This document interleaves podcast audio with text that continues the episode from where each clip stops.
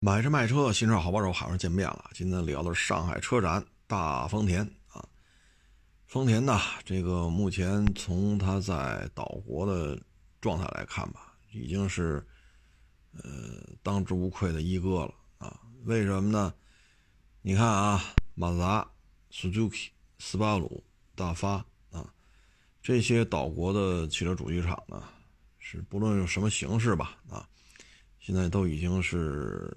成为了跟丰田这一波的啊，要么被收购，要么被控股，要么就是各种形式的合作啊。举几个简单的例子吧，你比如说斯巴鲁啊，它的混动呢用的就是丰田的了。八六 BRZ 这就不用说了啊，这车已经卖了得有几年了。马自达呢，六缸后驱，这也包给马自达了，以后出来之后。是叫锐志啊，还是叫 G 雷克萨斯 GS 啊？咱不好说啊。这东西搞出来之后，丰田拿走啊。然后呢，Suzuki 呢，大家可以在网上查到啊，这个 RAV4 有挂丰田标，呃，就是 RAV4 挂铃木标啊。包括卡罗拉 SUV，这个也有挂铃木标的，包括卡罗拉瓦罐也有挂铃木标的，然后在海外进行销售。所以大家也能看出来，这里边是有一些，呃，各种形式、各种层级的合作。我们可以统之、统一称之为丰田系啊。那岛国还没有其他的主机厂？也有啊，啊，你比如说日产三菱，啊，当然了，你还得加一个雷诺啊。就说岛国内部呢，就是日产跟三菱，他们现在是一波的。你看全新奇骏和全新欧蓝德，啊，这个颜值高度。保持高度一致性啊，剩下就是本田。本田目前呢，一个讴歌，一个本田，基本上也就自己跟这玩了啊。尼桑呢，现在有英菲尼迪，有雷诺，啊，有三菱，啊，所以基本上也是有一个小的一个团队吧，啊，但是现在尼桑、雷诺啊，内部呢还是有一些问题的。啊，否则的话，新产品为什么如此的滞后啊？很多车迟迟换不了代啊，包括国内的一些产品的投放啊，包括国内的一些车型和发动机之间的匹配啊，总是让人觉得匪夷所思啊。这里边是有问题的啊，这里边是有问题的。嗯，除了这些之外吧，基本上岛国也就没有什么太。就是跟咱们国内小客车相关的啊，没有什么太多的品牌了啊，所以通过这么一算吧，现在丰田在岛国呢已经是江湖一哥了啊，江湖一哥，在国内呢表现呢，他现在呢，呃，东风日产是能做到一百万的啊，丰田南丰田、北北丰田单挑是做不到一百万的，加一块是没有问题的。啊，加一块再加雷克萨斯啊，一百多万是没有问题的。但是呢，东风日产呢，人家是一家啊。你说那郑州日产那个，其实可以忽略不计了。纳瓦拉的销量，途达的销量，有一搭无一搭，那无足轻重啊。现在呢，其实国内的相当于郑州日产纳入东风日产旗下啊，所以。现在看吧，丰田在国内呢影响力是够，但是绝对的销售量说在国内啊拥有绝对销量上的霸主地位，那现在在日系这一块好像不是那么的说那么的牛啊。嗯，你像通用系在国内呢还照着一百万来聊啊，福特加林肯追不上，克莱斯勒不论是进口还是国产也没法聊。啊，通用系在国内啊，卡迪、别克、雪佛兰，人家加一块是百万级的量。它在美系三大当中，在国内的销量，它肯定是一哥。福特加林肯、克莱斯勒，这个差距非常大。所以现在丰田在国内啊，还没有实现它的这种在日本本岛啊那种江湖地位。这里边呢是有些原因的。首先呢，斯巴鲁在国内已经是边缘化了，啊，高昂的身份，因为是进口嘛，当年有几次机会没有抓住，没有实现国产化，啊，第二呢，就是庞大跟斯巴鲁，庞大运营斯巴鲁在国内的这些周遭的这些事宜啊，运作的不好。所以呢，在最高速发展那些年，其实斯巴鲁在国内运作的效率、运作的效果、运作的方式方法都不是太让人满意啊。但是因为你跟斯巴鲁、庞大之间签了协议了，你说你自己单独弄自己的还不行，你斯巴鲁运作自己的车还不行，还必须得通过庞大斯巴鲁。那庞大这边心思又不在这儿啊，再加上这二年庞大也不行了。所以呢，种种原因导致斯巴鲁在国内也是不能说退出吧，反正很边缘化了。马达呢，在国内也是如此，一马呢已经若干次传出了散摊子了，啊，长马混的其实也不怎么样，啊，然后你再看这个 Suzuki，早已经 C 股白了，C 股白了啊，所以在国内来说，对于丰田来讲，指不上。你说丰田系在国内也就靠丰田自己了，在海外市场呢，它可以通过一些，比如说水平对置发动机拿过来我用用啊啊，马自达的六缸加后驱的轿车平台，到时候出来之后二二年吧，出来之后我用用啊，所以现在它的这种庞大的联盟，现在在国内是没有办法体现出来的。那现在呢，就丰田在国内的形势来看吧，还是较为乐观的啊。你从市场对于它新车型的期待的这种程度就能看出来。你像塞纳，关注塞纳的人太多了，关注嘉华的人多吗？不多。说奥德赛要改款，或者说叫换代，你叫改款也行啊。关注人多吗？也不多。为什么呢？都在关注塞纳。塞纳的一举一动，那绝对是重中之重啊。这一点目前来看，嘉华。啊，包括北京现代的 MPV，包括阿德赛、艾力绅，都没戏。所以它这个车型市场对于它车型的一种渴望，这不是其他品牌所能相提并论的。再比如汉兰达，多火，火到现款的汉兰达都马上就要退休了，还加价呢。从一五年加价到二二一年，本来这车是二零年。夏天就要停产的，超期服役到今年了，还加价，你能看出市场对于这些车型的这种认可的程度啊？所以丰田在国内的日子过得并不差啊。再一个呢，说完整车，咱再说零配件，比如说爱信自动变速箱啊，比如日本的电装啊，等等等等。国内有太多的自主品牌需要去采购丰田旗下的这些零配件供应商。去他们那儿去签单子，去采购，而这些利润或多或少的也要进丰田的腰包，所以丰田在国内啊是还是很滋润的啊，零配件的产业链它也是非常庞大啊。整车呢，你说冠道 URV 加一块卖的也卖个八万多辆，跟汉兰达差不多，那你说谁挣钱？冠道 URV 你是俩车吧？汉兰达目前这一款只有广丰有吧？您这是不是二打一？同样一台车，俩本田各开一条生产线，对吗？各自请一套自媒，就各自请一波自媒体来吹来，各自花钱上首页，各自印各自的彩页这些宣传物料，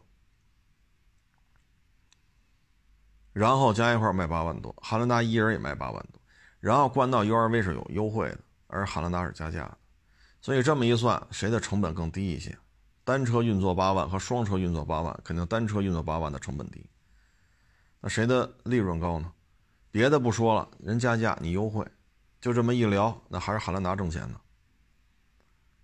啊，所以呢，这个单一车型是没有问题的，呃，零配件也是挣钱的。因为爱信的自动变速箱在国内的耐用度、口碑是非常好的。啊这一点相信大家都能够有所了解啊。本次车展呢，它的新车型也不是太多啊，因为汉兰达呀，说什么好呢？斗闷的斗的人太长了，不是说丰田跟咱这诚心斗心眼啊，是因为种种原因导致汉兰达迟迟不能亮相。这不是说丰田跟这作啊，是因为受疫情包括其他一些原因啊，所以这次车展嘛，汉兰达一来那绝对是这个级别里的啊最有流量的车型。而且呢，现在出了俩啊，陆放啊，皇冠陆放啊，然后这边广丰呢还叫汉兰达，北边北丰田这个呢叫叫皇冠陆放啊，挂一皇皇冠标，中网杠跟这个汉兰达不太一样啊，只是配置一样不一样，咱现在也不清楚啊，但是呢，好歹是正式摆在展台上，哎，您可以随便看了啊，这两台车。甭问了，肯定是走量的，啊，嗯，剩下的呢，基本上，你像有些车其实不走量，就是挣个吆喝吧。你比如说雅力士那 GR 版本，啊，四驱手动挡，啊，呃，拉力赛，啊，这个跑拉力赛就合适。当然街道上耍也没有问题，啊，性能绝对相当的刺激，啊，小车还不大，啊，就这么大点一小车。啊，能有如此彪悍的性能啊！嗯，基本上它现在的新车呀，你看，易丰田出那叫什么来着？海利亚啊，然后塞纳啊，像这些车呢，今年海利亚应该是下半年有戏，塞纳今年就没戏了啊。所以车展新车啊，绝对的新车并不多啊，并不多。汉兰达、皇冠陆放。这算是亚洲狮啊，剩下就是新能源，还有这个 GR 雅力士 GR，这东西不可能走量。所以丰田呢，这个展台上的心意啊，就以目前它的市场的这种影响力来说吧，随随便便摆上一个车就够用。你看汉兰达这就够用了啊，广州车展说摆一海利亚这也够用了，明年呢北京车展呢摆一塞纳也够用了啊，也够用了。这就是它的现状，啊，嗯，还是比较稳健的吧，还是比较稳健的。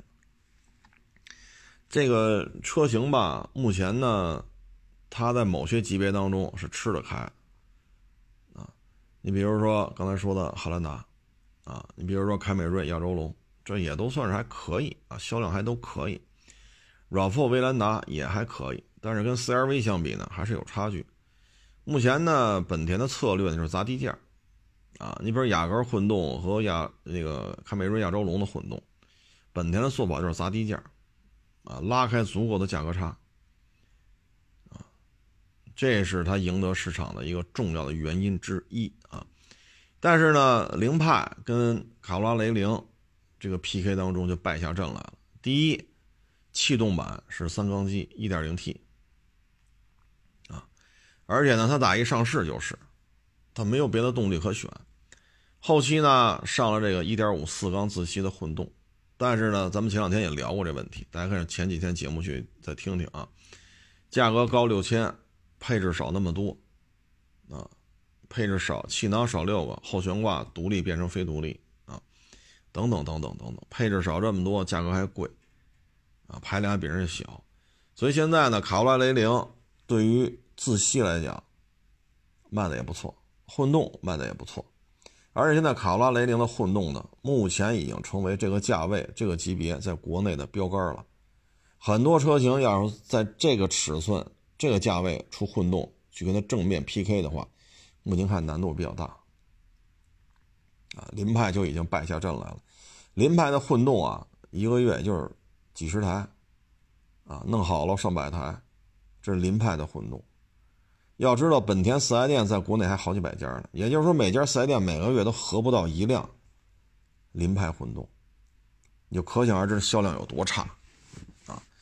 所以呢，本田的混动呢，在廉价版本这一块呢，做的可以说是比较失败了。卡罗拉雷凌这块就比较滋润了啊。嗯，这是汉兰达、亚洲龙、凯美瑞、卡罗拉、雷凌，你再往下捋呢，就是以致炫为代表的四个小家伙。这四个小家伙呢，昨儿还是前儿啊？咱聊来着，啊，差不多前仨月我卖了是四万五千多台，啊，这销量也可以了。飞度加来福呢，销量就低很多，啊，销量低很多。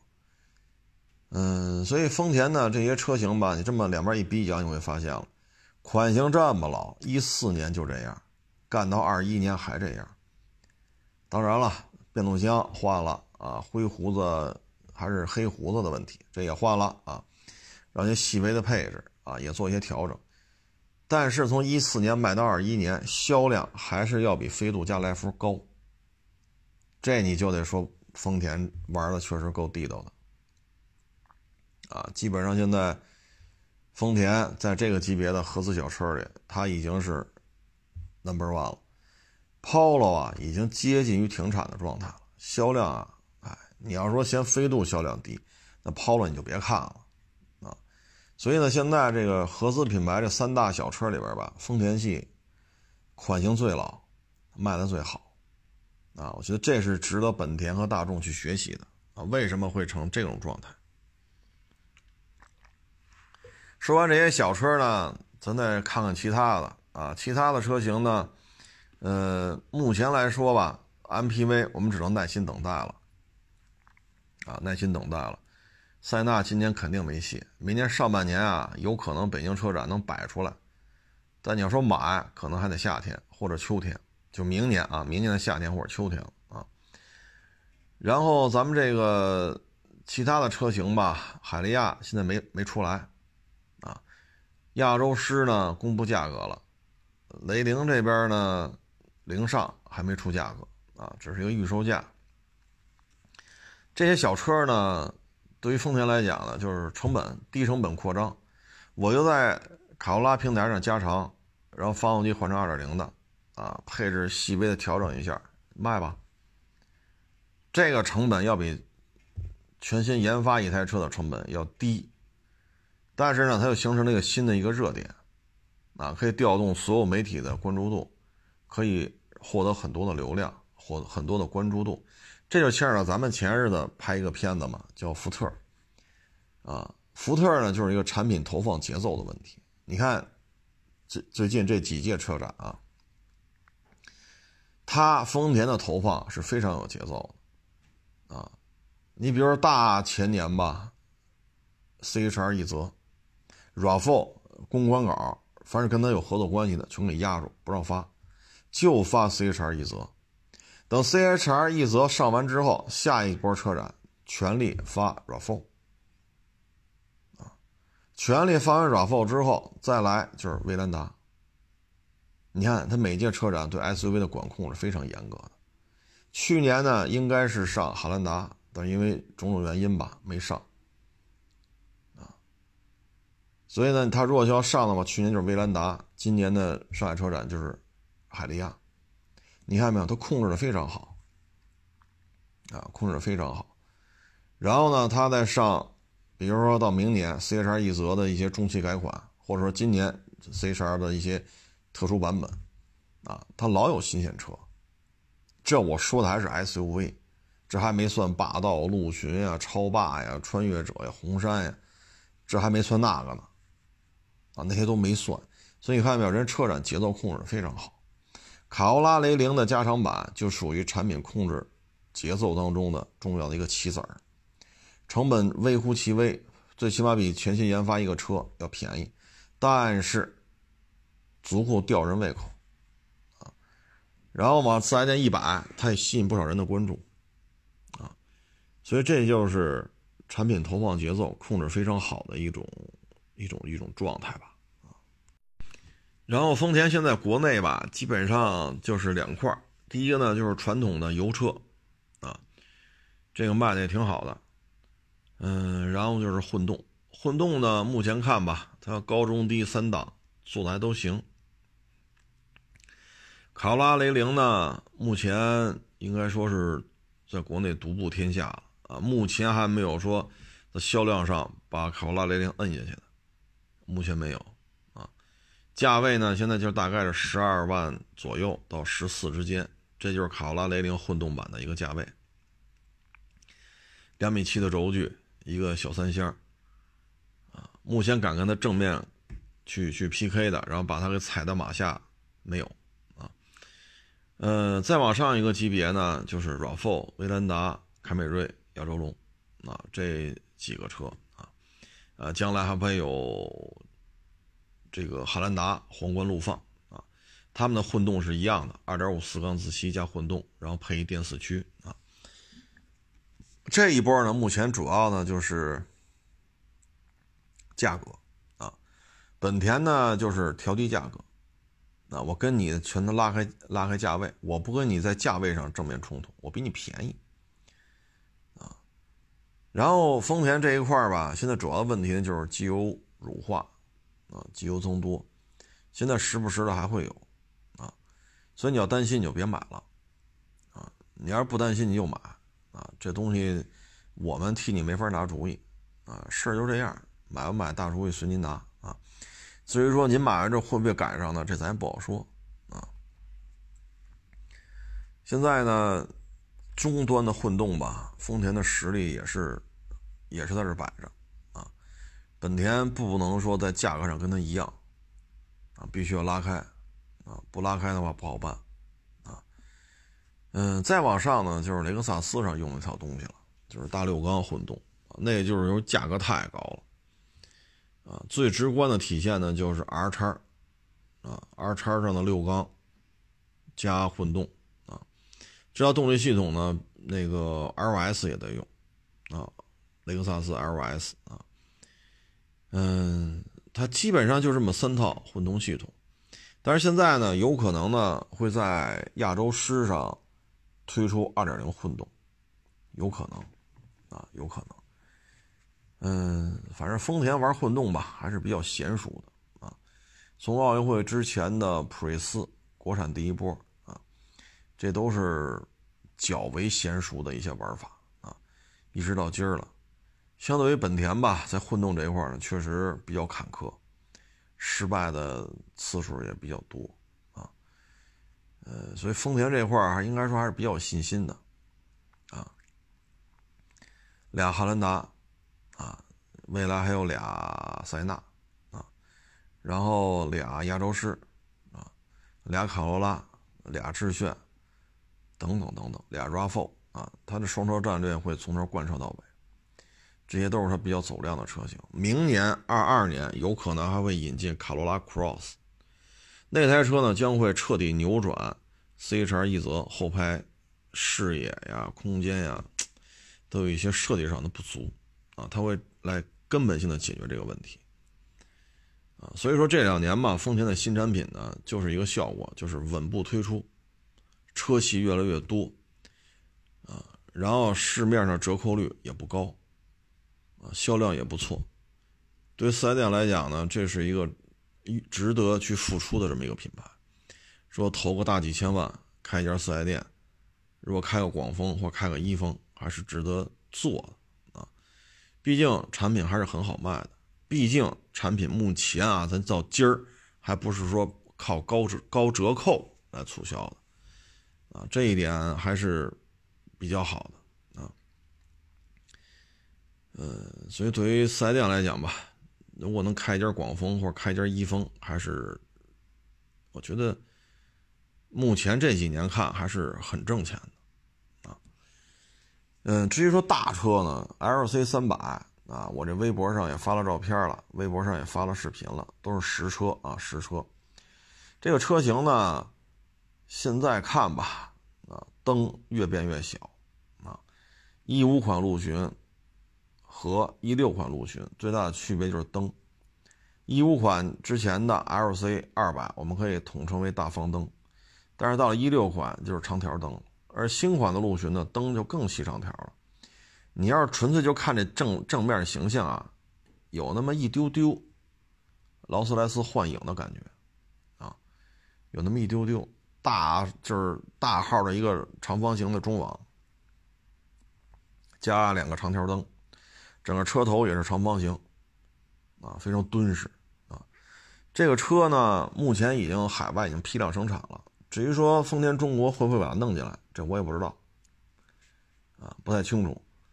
这个能不能引进呢？你首先得看北京车展呀、上海车展呀、广州车展呢，会不会把全新的 LC 三百，丰田会不会把它摆在展台上？如果国内的这个。两大两小这四个车展，人家丰田就没把 L 三三百弄进来摆这儿，那戏就不大了，啊，两大两小呢就是北京、上海，就单数、双数嘛，然后就是成都、重庆，呃，成成都、广州啊，这两大车展，啊，两大两小啊，所以这个我们只能看车展的这种姿态了。如果丰田把它摆着都不摆，那这姿态啊，很清楚的告诉咱们，人家没打算卖这车。至于平行进口能不能弄进来呢？因为平行进口之前去年三四月份吧，还是去年夏天发那文写的很清楚。所谓的平行进口是两条线永远不相交，那这两条线才称为平行线，啊，或者说两条线之间的位置关系可以称之为平行。那现在文件当中说的很明白，你要想做平行进口，必须要有中规版本。如果丰田在两大两小车展上都不摆这个 LC 三百，你通过你的渠道以汽车进口的方式把它弄进来，怎么卖？除非是法律又做调整了。啊，相关的法律法规之前说的又作废了，啊，所以我们还得看港里边，港里边看这些国六的车能不能爆出来。譬如说红杉，丰田中国从来没在国内卖过红杉。譬如说超霸，而这些车到港口都有按照国六的这个路数弄进来的，那这些车怎么给你报关？如果说能报，那 OK，这事儿就好办；如果不能，那就意味着 LC 三百也够呛。啊，因为两大两小车展，如果见不到丰田的展台上摆的 LC 三百的话，那平行进口“平行”二字怎么来理解？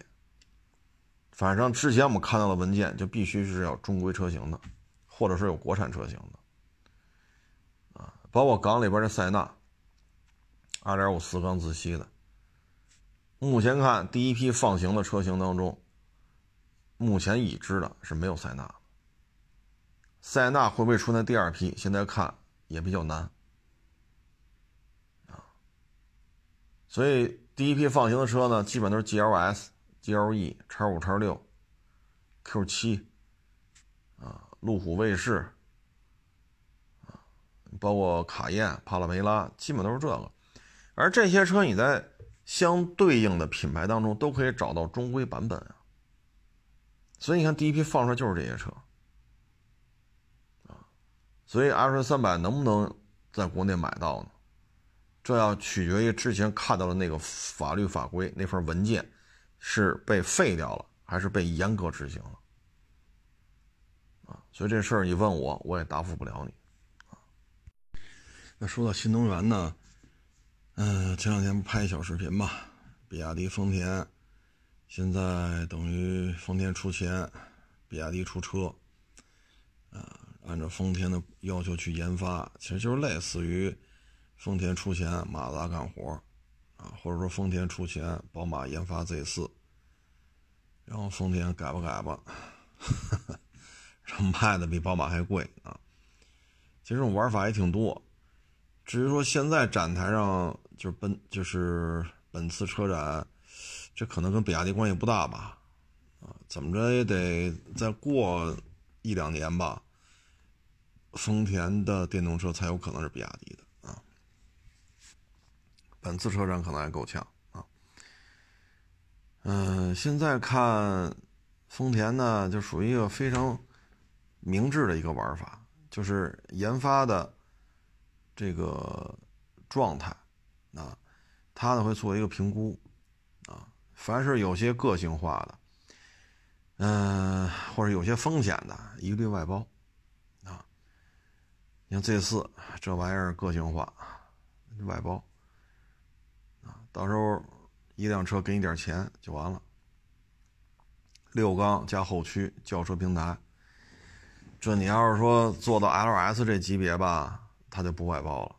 但是像锐志或者像 GS 这样的，嗯，有可能会走点量，但是也有可能卖不动。毕竟有宝马有奔驰这样的。说有很多后驱轿车的这种豪门在这戳着，那就外包呗，给马自达啊，包括这个水平对置的小发动机，你就八六 BRZ，对吧？那索性我我这边能卖的就一八六，你那边能卖的很多，不光是 BRZ，那就代工呗，啊，这样八六也属于很有特点呀，最起码发动机重心低啊，它水平对置。所以丰田这么做也也有点意思，啊，也有点意思。基本上呢，他就把一些风险降到最低。啊，你研发出来，我给你代工费，给你一笔钱就完事儿了。你研发出来不满意，我验收不合格，那这钱我也给不了你。它省人、省钱、省功夫。啊，那为什么说还是要省钱呢？一辆车研发出来，贴牌多少钱？啊？或者说，按你这个图纸生产一，我一辆车给你多少钱？这是可控的。你自己研发这就不可控，啊，不可控，有可能超预算，有可能研发出来不满意，啊，你像这种发包的，你可能不满意，不满意我不给钱，对吧？不满意，这买卖我不可能把钱都给你啊，啊，他也不用雇这么多人呐，啊，现在做买卖也是人雇的太多，他不麻烦吗？是不是人雇的太多，确实就挺麻烦的啊。嗯，所以丰田这种玩法也对啊，也对。嗯，至于说将来嘛，丰田这些走量的、赚钱的都是自己来弄啊，比如雅力士啊啊，卡罗拉雷凌啊啊，亚洲龙啊，凯美瑞啊，汉兰达、RAV4 啊，卡罗拉 SUV 啊啊，这些包括陆巡霸道什么的。这都自己来啊，因为这个呢看家菜啊，弄了这么多年了，它也不是小众车型，非常走量。然后这些车型呢，它有可能还输出，让别人贴牌卖，比如说挂着零目标的卡罗拉瓦罐，比如说挂着零目标的 RAV4 啊，等等等等。所以丰田呢这账算得很明白啊，凡是特别走量、特别出成绩的人都自己来。啊，凡是这个性化的、有一定市场营销风险的，啊，小众的，都一律外包，啊，给你点钱就完了，成就成，不成拉倒，我损失就损失这点钱。你说八六卖不动，卖不动，卖不动吧？这东西反正也不是我研制的，也是斯巴鲁研制，对不对？我这边承受的损失就很低了。这有点像什么呢？就是劳务派遣。啊，你看现在很多特别好的单位啊，你去一了解，人挺多，跟这个单位签合同的，三年、十年无期啊，很少，大部分都是劳务派遣。人家把这风险控制最低了，说不用你就不用你了。啊，你说你跟我这干十年了，干十五年了，要签无期合同，签不了。啊，签不了，因为你是第三方派过来的，想用就用，不想用就换。没什么可说的，所以这有点像，啊，有点像。嗯，说到这种劳务派遣吧，我就想起 一网友啊，来跟我这聊了，说了一件事儿，也是让我觉得呀，自己确实，哎呀，就有时候自己这能力啊，确实是有问题啊，确实水平能力。有点跟不上二零二一年的节奏啊！什么事儿呢？他呢有一车啊，呃，因为他离北京也挺也很近啊，但是呢，因为他那车呢也迁不到北京来了，他就卖给他们当地的，就是离得很近，也是一个二手车的一个自媒体啊，发的这种视频特别多。他就把车卖给他了，这车呢十八卖的。本来呢，他想在网上聊点结果呢去了之后，哎呀，这个那个那个这个，最后十八就卖了。扭头一看吧，看人卖多少呢？二十二万八。哎呀，他这心里就有点不痛快了，后来呢，更让他生气的是什么呢？他不喊他不喊他二十二万八吗？啊，因为那时候做直播嘛，每辆车报价。更让他生气的是什么呢？过了第二天、第三天，就是他车不是已经归人家了吗？在人展厅里摆着了吗？人不是做直播了吗？又过了两天，这台车收车的视频就上来了。哎，过了一天，这收车的视频就上来了。上来时候呢，是怎么说的呢？啊，就说这台车啊，为什么他说他认识他这车呢？因为他那个展厅里就这一辆这车，没有第二辆，公里数什么一看就是他的，包括那磨损。啊，包括这补漆，一看就是他的车。人自己车人认识，结果呢，这车哎拍了个视频，收车视频。哎，他说这就不对了，嘿，这不是我的车吗？他又是演了一遍。这会儿怎么聊了呢？他不是卖二十二万八吗，他这车二十一万三收的，二十一万三收的呢，加上过户费这那那这，这车成本啊，只要一进展厅，你加上过户费、抛光打蜡这个那个，一千多块钱，这就二十四万多了，啊，二十一万四千多了，啊，二十一万三收的，二十一万四千多的成本进展厅。这不算摊位费，二十一万三收的，卖二十二万八，贵吗？他说：“您来了聊了，说我们这怎么也挣几千吧？”人都说到这份儿上了，二十一万三收的，加点成本，二十二十一万四千多，啊，再稍微拾掇拾掇，啊，有什么划痕再补一下，这这就奔着二十二十一万五了。他说卖二十二万八。啊，你给我砍个五千就差不多了。这个视频就让这网友啊有点愤怒了，啊，为什么呢？就是说，合着全是假的，全是假的，这一下就不开心了。他说你，哎，就从收他那车说的瞎话就多，到自己拍这视频，彻头彻尾就是个假的。为什么这车？这车是他的呀，你不能一辆车收两遍吧？对吧？假如说周一你跟我这收的，我这车十八万卖给你了，然后周二这车就进你展厅了，周三这视频就出来了啊，说你二十一万三收的，合的二十一万五的成本，你就卖二十二万八。说完之后啊，我都愣了，啊，说完之后我都愣了。哎呀，我说，这我这我也不知道怎么接了，你知道吗？我说佩服，啊，真是他妈佩服啊！我，哎呀，我是我我瞬间感觉啊，我就该退出这个行业了啊！自己这智商啊，就人家不在我不跟我说这事儿，我这智商都跟不上。我都没算到还有这么一步，原来我认为就是假收车，那自己这点车找点哥们弟兄的，今儿你卖我，明儿我卖他，后天他又卖我，然后后天我再卖。我原来以为是这样，但是没想到已经演化到这种程度，啊！这有什么好处呢？以后你看啊，别人喊价也喊个二十二，他二十一万多收，那以后别人卖车也找他去。到那之后找点毛病，这个那个收不了，啊，砸下来。其实呢，喊个二十二左右，二十二万一帽都是正常。二十一万大卖，或者二十二卖也正常。但是他这么聊呢，人家收的高，都找他去了。到那儿呢，也许二十万零三他也收了，二十万零五他也能收，啊，因为能卖到二十一万七八、二十一万八九，也能挣一万左右，刨去各种费用是没问题的，挣个八千一万的。这样的话呢，这辆车挣的非常多。然后这视频一出来吧，让那些卖车的来找他了。为什么呢？别人给这车就给个二十万零几千，甚至于十九万八，啊，到他这儿给的就是高，二十一万三收嘛，全找他来了。这样的话，他比那高一点，二过二十，二十万零三，二十万零四，他也能买，啊。我说那我说当时你怎么就十八卖他了呢？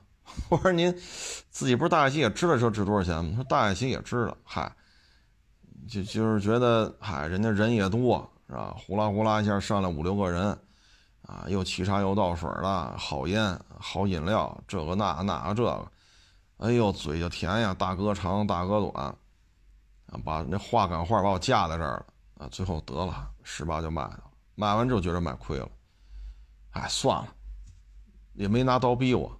是不是也没说武力威胁，人始终特别的客气，好烟好饮料啊，好茶叶。你说，哎，算了，交个朋友。结果后期出这视频，一下给他惹毛了啊！我说这东西，我说我也不知道说什么好了。这个，这现在的年轻人啊，这思维啊。这脑瓜啊，哎，所以有时候都觉得，现在他妈这社会比什么呢？我操！哎呀，说的我也是，我说我听你这么一聊，我感觉我就可以关门别干了。确实啊，觉得自己是老了，啊，就这种玩法呀，真是，唉，防不胜防啊！我说我这也算是卖过一辆两辆二手车的主啊！我操！我说看完这，我说我都。有点脑子有点懵懂，啊，真是心服口服，啊，真是心服口服。这样的视频一出来啊，这个杀伤力太大了，啊，二十一万三收，然后喊二十二万八，平时也就喊个二十二万一二，啊，或者二十一万八九，二十二万一二，二十一万八九，啊，二十一万多，二十二就卖。结果你喊二十二万八，因为我收的高，二十一万三来的和二十一万五的成本，那别人呢一看也不好意思砍你价，拿了吧。第二个作用呢，就是别人卖车的都知道你来了，为什么别人这车就给到二十万一一帽，或者给十九万大，当你这二十一万三收的，呼啦呼啦全招进来，别人也收不着车了。然后来的时候你给不了这那那这二十万零七零八，你收了，然后你再喊个二十二万八，你还能卖。我 操！我说这太厉害了，这个啊，既保持了足够高的单车利润，又把同行那儿收不着车啊，把车源都弄到自己这儿了啊，然后片子当中这么高的收车价，实际上全是演的。唉，听他聊完了吧，我的感觉就是自己可以洗洗睡了。自己好像就有点儿，你明白什么叫代沟吗？啊，就就就瞬间的感觉自己已经啊，在这种短视频运作方面，我已经被淘汰了。这个我们敬畏的是车况，人家敬畏的是流量啊。我一看，我说这片子合着又打击了同行，又赚取了超额的利润，我这。这厉害，这这一箭双雕啊！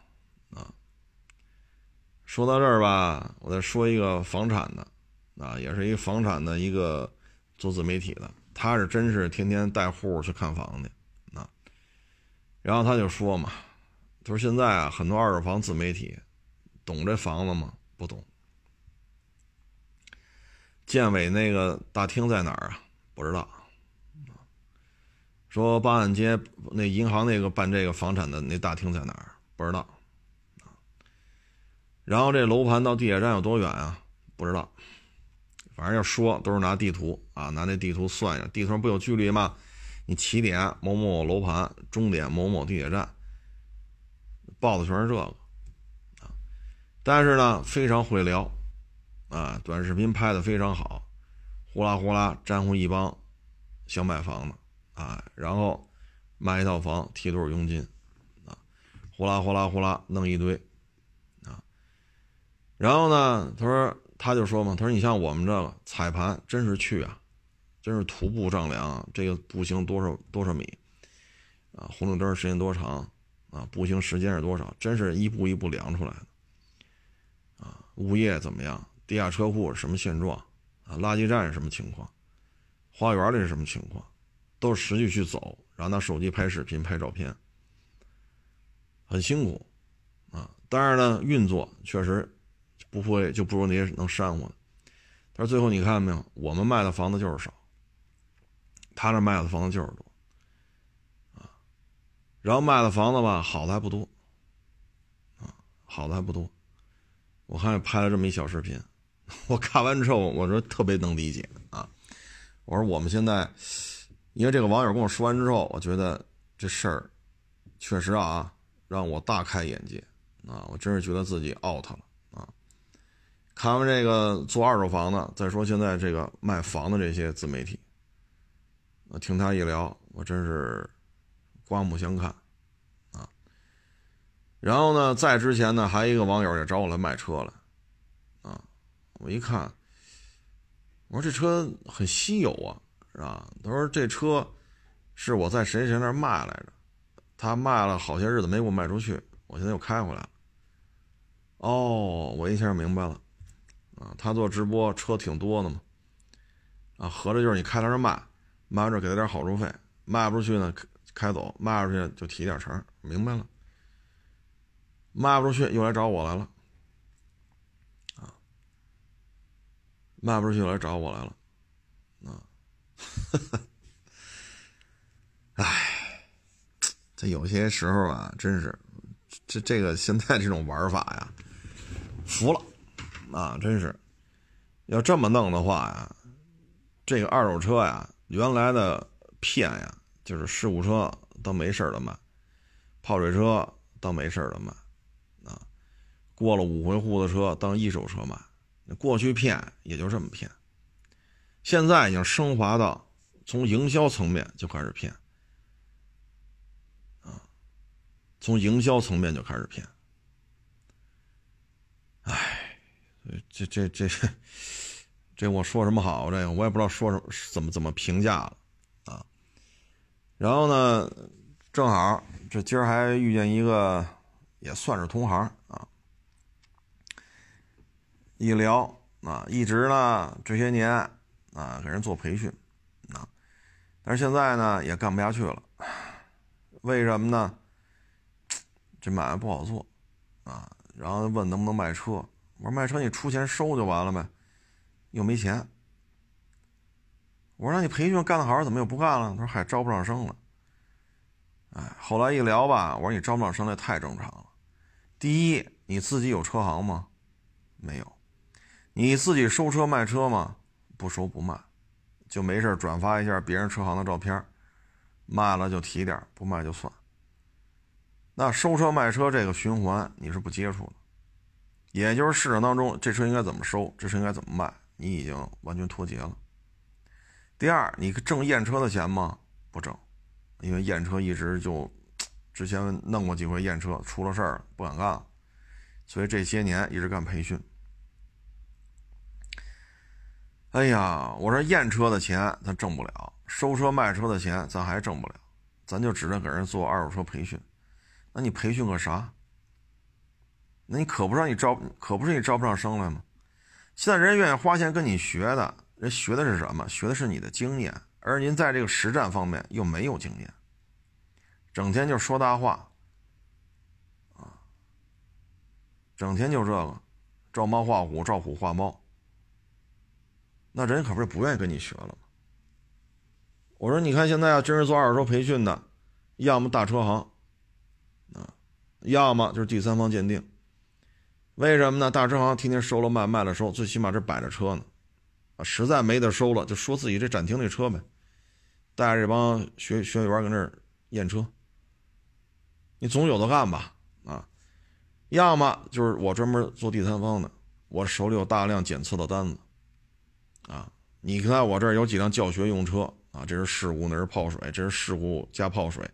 那个是泡水加切割，这是事故泡水切割，我全我买几辆呗，这种破车也便宜，买几个搁那放着，然后有个初期，比如说十五天，那头五天你跟这熟悉这些车，熟悉完之后，十五天后十天跟着我们这儿出去验车去，这是不是也是实战呢？那人家也愿意跟你学呀，然后学的你捡点好的，有这验车的单子甩给他。这样吧，他挣一半，你挣一半。这现在很多第三方鉴定机构都是这么干，迅速的建立自己所谓的全国分站，又挣了钱了，又没投资，又开了分店了。这就是这也是一种玩法啊！我说您这两边都不沾，跟着干喷，不明白的让你一煽我，五迷三道的；明白的，哼，人家不来了嘛，所以你招不来生。您说是不是？啊，但是客观的讲啊，中国汽车黄金发展的这十年，这个从一九年开始就结束了，一九年就结束了。你看现在二一年，现在疫情确实啊好了很多，咱们疫苗，我看新闻联播好像是一亿多人还是两亿多人已经打完了，现在还在打，啊，还在打，呃，这肯定全体免疫嘛，这是咱们国家追求的一个目标。全都打完了之后，那自然也就没事儿了，啊，因为全都有这种疫苗了嘛。那这个即使有漏网之鱼，那他也不能传染这么多人了，啊。可是呢，现在这这个大车还是不好卖，大车不好卖，啊，嗯，上点价的就卖的就是费劲，现在呢，基本上就是便宜车好卖。啊，太贵的车很难弄，现在很难办啊。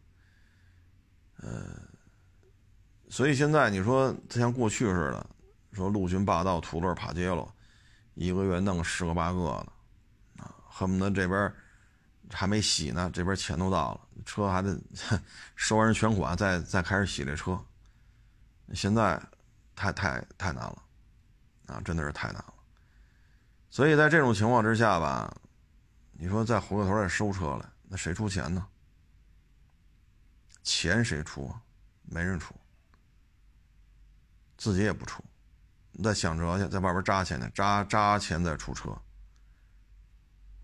我觉得这个呀，唉，就干二手车吧，回避了几个点，这几个点如果你都回避了，那你就做不起来。第一，真是去收去，真是去卖。这都不沾啊！真是去验车去，这也不沾，不收、不验、不卖，这三个环节全回避掉。那你这，我说，哎，反正人各有志啊。反正按照过去吧，这一张嘴儿，上嘴唇一碰下嘴唇，小嘴叭叭叭叭叭叭，弄几个 Excel 表是吧？这那那这这那那这，行嘞，啊。五千、一万、两万，这收过费就揣兜里了。四五年前、六七年前行，现在谁都不傻。你有实战吗？没有实战。你自己有车行吗？没有车行。你自己平时给人验车吗？你验车的钱你也不敢挣。那你说跟你学个啥？跟你学个啥？学完了能去？机关团体吗，学完了能能进事业编吗？那学完了能进那个也行，也进不去，你自己都进不去，你别说学员了啊！所以这也也不好干啊，也不好干。哎呀，就现在，所以我们就觉得这个，就有时候看啊，现在这个二手车这个短视频呐，真是啊，鱼龙混杂。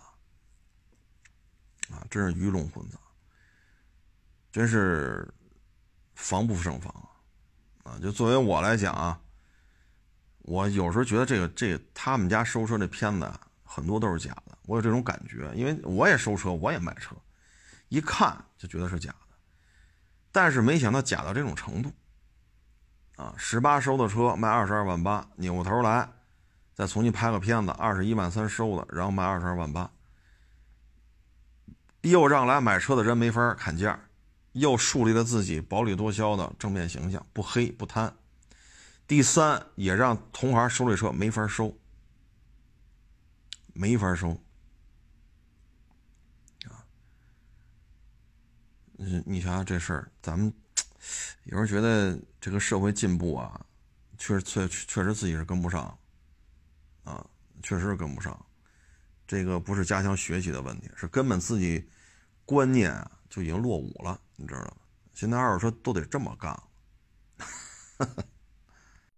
嗯，说到这儿吧，我想起全聚德来了啊。全聚德这两天好像也是经营的很差啊，不太理想。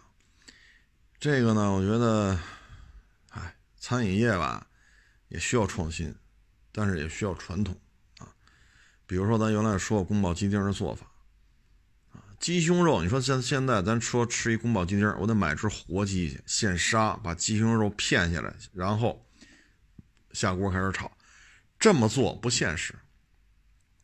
都是冻的鸡胸肉，那你就得处理，处理完之后的鸡胸肉入口即化，虽然是个冻的鸡胸肉，虽然得化冻，你处理好了依然可以做到入口即化，就是可以做到。因为原来我就这么做过，啊，这是需要传承的。但需要改变的是什么呢？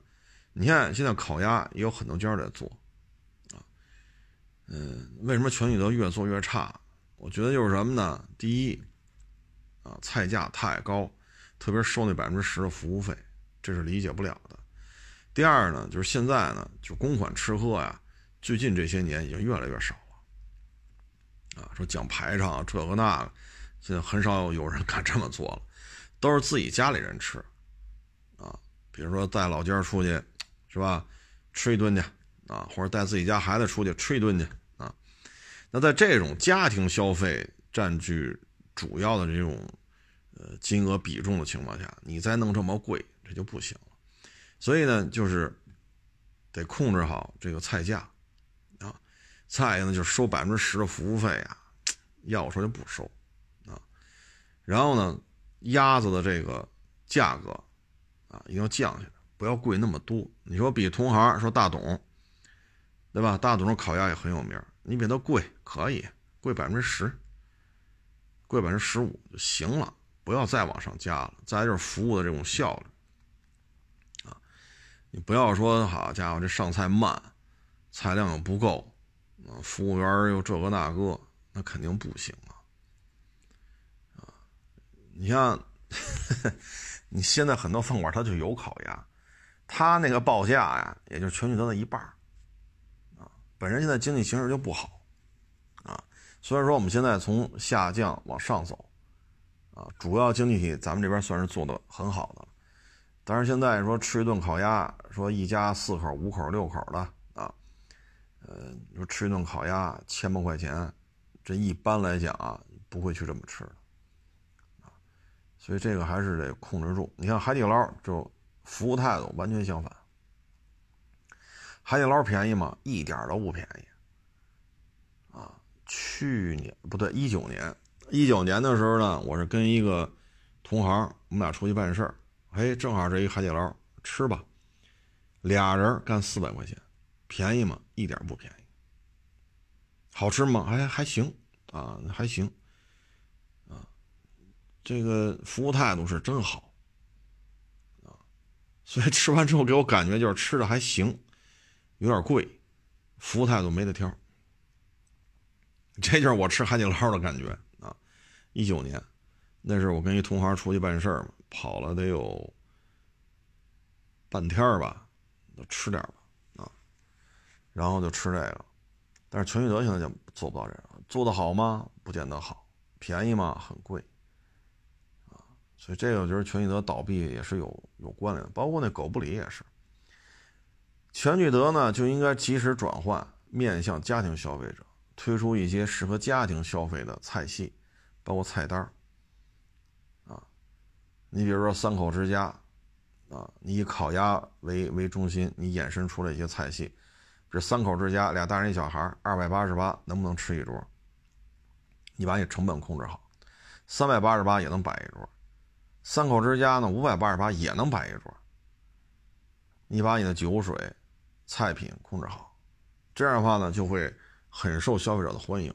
你比如说三代同堂的，啊，那你可能三百八、三八八起步，五八八、六八八、七八八，那你这个也控制好，人家也能接受。因为你带着老人出来嘛，花五六百块钱、六七百块钱都正常。对不对？又有老人，又有小孩那本身就是出来吃的嘛，就没想说十块钱吃饱，十五块钱吃好。咱既然带着老人和孩子下馆子了，咱就没想凑合，是不是？说买张烙饼，就两根榨菜，来瓶矿泉水，咱没想，咱要这么吃，何必来全聚德呢？所以这些东西他也没做到位。你狗不理也歇菜了，我狗不理主要就是第一，您这个菜品啊。不是什么高大上的东西，就属于怎么说呢？嗯，快捷食品啊。你要正经论餐饮来讲，属于偏快。你提供堂食的话呢，它的就餐时间也会很短啊。你说大家去全聚德可能吃仨钟头，也有可能吃四个钟头，这很正常啊。但你吃包子说吃四个钟头，哎呦我老天呐，这差点意思吧？这个，这个真扛不住这个啊。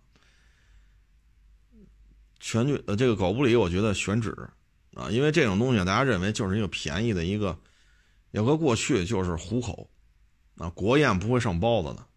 你说咱国家领导人宴请其他国家领导人，哈，跑中南海或者跑人民大会堂吃包子去，这个不太现实吧？所以呢，就是一个家常菜，啊，连主食带菜全有啊。所以呢，这种东西呢，不能在太昂贵的地方开店，因为你的房租摊销不了你的菜品的，就是你的菜品的利润摊销不了你的房租。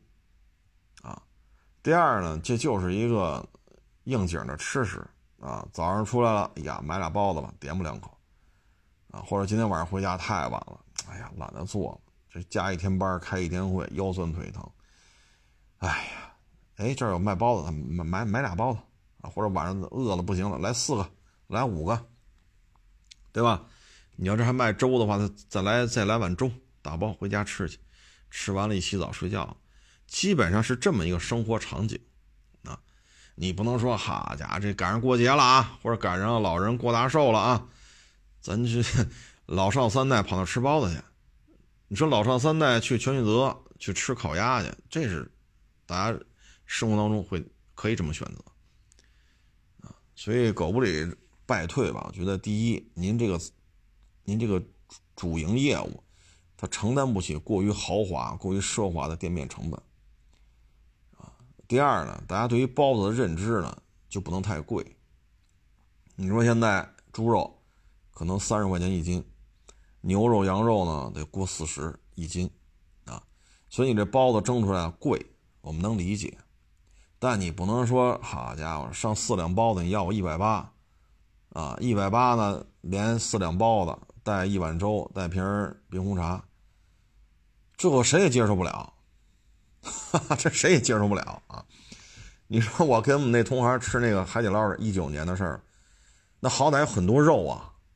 我们四百块钱确实花了，但是肉很多呀，这一盘子那一盘子，这一盘子那一盘，确实这一盘一盘一盘一盘，这肉很多呀，对吧？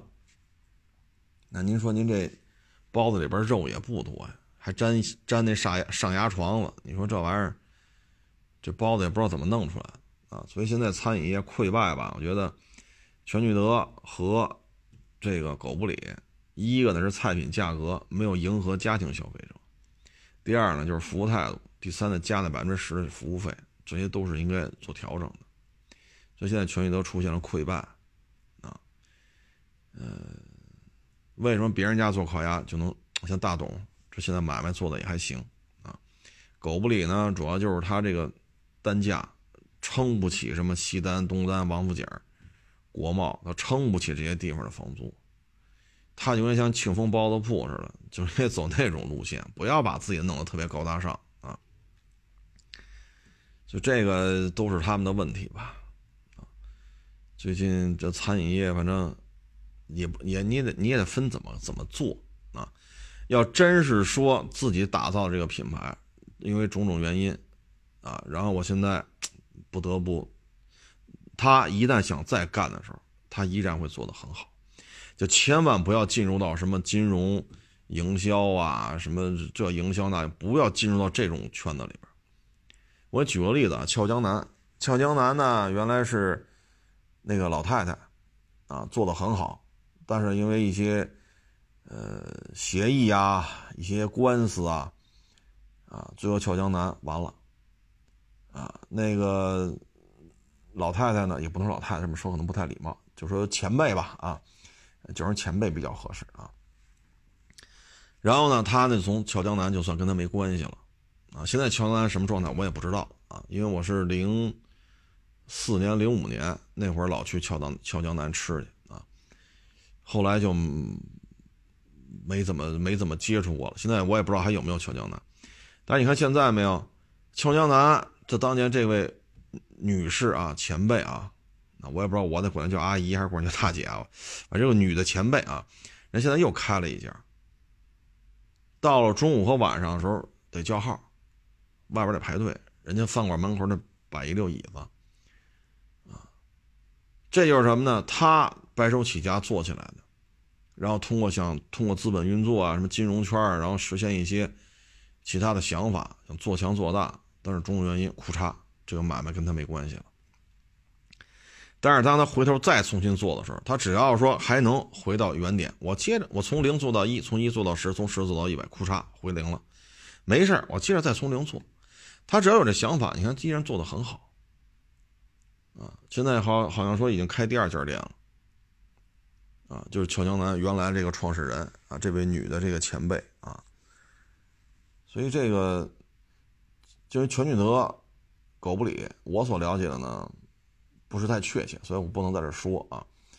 所以我觉得就不是当时的创始人说，真是说从洗菜摘菜呀、采购啊啊，包括这鸭子怎么杀呀、怎么处理啊，啊，怎么进这个烤去啊，怎么选这些木料啊，啊，包括怎么片呀、怎么做炸鸭架子或者说鸭架子汤，他不是这一点点干起来的，他更多考虑的可能就是资本呀、金融啊这个呀那个。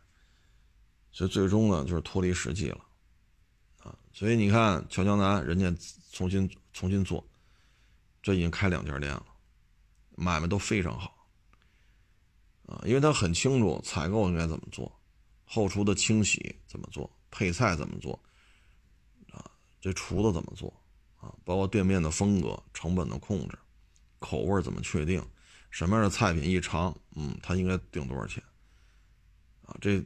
是用用什么样的东西能做出这个味道来？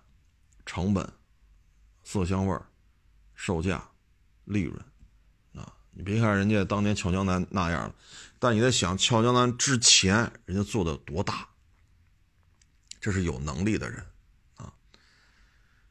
哎，所以餐饮业，你前两天看电视嘛，说五万多家酒店啊宾馆吧啊关门了。所以影响是非常大的，啊，影响是非常大。嗯，今年呢，你说酒店业包括餐饮业，我觉得还是内循环吧，啊，因为你像日本呐、英国呀、印度啊，包括等等等这些主要经济体啊，这疫情都不行，都弄得一塌糊涂，啊，你尤其像印度，单日确诊三十多万人，这太可怕了，这个。所以呢，咱们这个酒店业也好，餐饮业也好。基本还是迎合国人的这种消费习惯啊，这些东西要做好的话，我觉得还是可以做的啊。嗯，这主要是看能不能把握住啊。至于说从来没干过，一张嘴“民以食为天”，我就得怎么怎么着，我觉着啊，这个还是别干了。民以食为天，谁还不得吃饭呢？对不对？这条街这么多饭馆，你怎么也溜到我们家上我们家吃点来？这小区三十万人，那边小区十五万人，这条街五六十万人，我开家饭馆怎么了？这十好几家，多我一家不多，少我一家不少的，这是不是雨露均沾也沾到我们家？但凡这么一聊的啊，再一问又没干过，他要开这饭馆，他不赔，对不起你啊。所以干餐饮吧，是需要足够多的经验的，因为餐饮跟汽车不一样。啊餐饮，你今天没人来，你也有大量的成本消耗，因为很多食材是当天得采购的，你当天不采购，那来了怎么办？你采购了，今天没卖出去，这都是成本，啊，你包括这么多的服务员，啊，你看现在对于服务要求越来越高，因为有海底捞在这衬托着，你开个四五百平米的火锅店，你连前面带后边，啊。你这个包括你自己在那盯着，怎么着也得十个人，啊，四五百平米，就算五百平米吧，你怎么着得十个人起步，啊，你这十几个人一天得多少工资？就餐饮业啊，不是那么好干，每天的消耗太多，啊，而且它成本控制很难，很难。这个成本控制真的是事无巨细，你都得盯着。你包括黄瓜，有长的有短的，切出来口感不一样。啊，长的黄瓜和短的黄瓜价格还不一样。那这道菜做出来怎么才能让消费者愿意吃呢？这就是你要解决的问题啊长黄瓜、短黄瓜，就这些就是细节。你你你你一旦说大撒把了，这也不管了，那也不管了，很多问题就容易出事儿。而餐饮业的利润吧，你看现在有些人怎么挣钱呢？就靠高额的加盟费。他是怎么挣呢？比如找一个顶部顶级的流量的这个明星啊，比如演艺圈特别有名，然后呢让他开啊，比如说开个饭馆啊，因为他隔三差五都去嘛，然后他再请这个明星，请那个明星，这个体育圈的，那个拍电影的，这个综艺咖，那个说相声的，对吧？啊，这个可能是呃篮球的，那个可能是排球的啊，这个可能是跳水的，那是乒乓球的。高朋满座，蓬荜生辉啊！每天都是乌泱泱、乌泱泱，这流量能不起来吗？再再拍点短视频，找点短视频的这种粉丝多的，呼啦呼啦一发，买卖特别火吧？哎，这时候呢开始做加盟，加盟的时候收加盟费，一个加盟费六位数，啊，少则二三十，多则七八十，然后迅速的开店啊，给你店头营销啊，这个那，开完之后呢，人家确实啊，这大明星也去一趟。啊，露一脸啊，然后你看特高兴吧？你干吧，快速的加盟啊，他可能一年能加出五十家，能加出一百家来。那按一家二十万的算，你一年加盟一百家，这多少钱？两千万，纯捞两千万。然后呢，还要收你点位，每天的流水要收一个点啊，或者每天流水收两个点啊，或者收三个点。这又是一笔钱，然后呢，你的这个店头的装潢装修啊，他有自己的装饰合作方来给你做，费用你出，这又能挣一笔。他一年开一百家店，这一百家店下来，光加盟费、流水抽成、装修、物料的供供应，仅仅就这些东西啊，三千万打底了，三千万打底了，这个。顶部的流量明星，他可能一天拍戏呀、拍电影、上综艺咖呀，一年他也挣不了三千万。但是他通过跟餐饮运作公司这种合作，这三千万是打底的，因为很可很少有开饭馆加二十万的，很少。他们一起步可能都得是几百平，啊，那不会是二十万，有可能收你四十万，有可能收你六十万。那您算算，这一年开一百家得收多少加盟费？他也真去跑去开了业，人真来。真拍小视频，这那那真来了，你是不是特别有信心？火了吧？哎，你也不能说人骗你，确实来了。后续挣不挣钱，人就不管了。就这一年下来，开够一百家啊，按照他们这种玩法，三五千万，轻轻松松，扭头来，啪一半劈，餐饮运作公司拿一半，流量明星拿一半，一两千万到手了。然后他自己开这家店依然很火呀。为什么这家店他得他得运作着？没有这家店运作着，你明年收不收第二个一百家？厉害吧？哎，本事就在这儿，这比开演唱会呀什么的轻省，对吧？我开了一百家店，我去了呀，吃顿饭，这比开演唱会轻省吧？吃顿饭半个小时一个小时撤了。也不唱歌，也不表演，也没有综艺。说一，你看《王牌对王牌》，你看着挺过瘾的哈，一个多钟头，俩钟哈哈一乐，一天从早上拍到晚上，不是说八个小时能拍完的，八个小时拍不完，十几个钟头。有些个别东西还要补，那可能还需要两天，两天才能拍完。你看这一两个钟头多累啊！我飞到你这儿吃个饭。半个小时一个小时视频，这个那拍照签名照片合影挂你墙上，走了。恨不得中午在这儿吃，下午在那儿吃，这一天跑俩城市。然后这俩城市一来，店一火一热闹一爆棚，哎呦，当地就炸了，这新闻流量全炸在这家店了。这城市还能还能再再来个三家两家，那这三家两家光加盟费是不是又得大几十万、百八十万了？所以现在餐饮业已经这种玩法了。至于说菜品好不好吃呢？不知道。反正负面不老少。反正负面不老少。为什么呢？他只他自己这家店就出水这家店，或者他自己只开这么两三家店，他是能控制住，其他的都是加盟。啊，现在餐饮业就这种玩的也很多。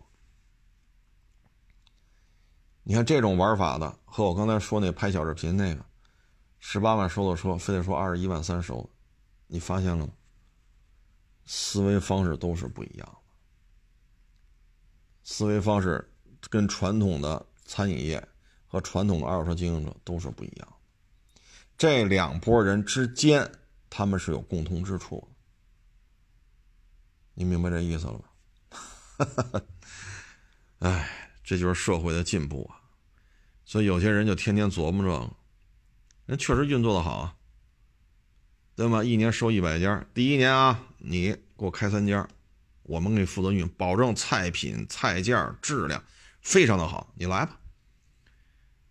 啊，比如北京二环开三家，啊，比如中关村那太远了，那就二环吧。啊，东城、西城，什么三里屯啊，西单、东单开，啊，国贸。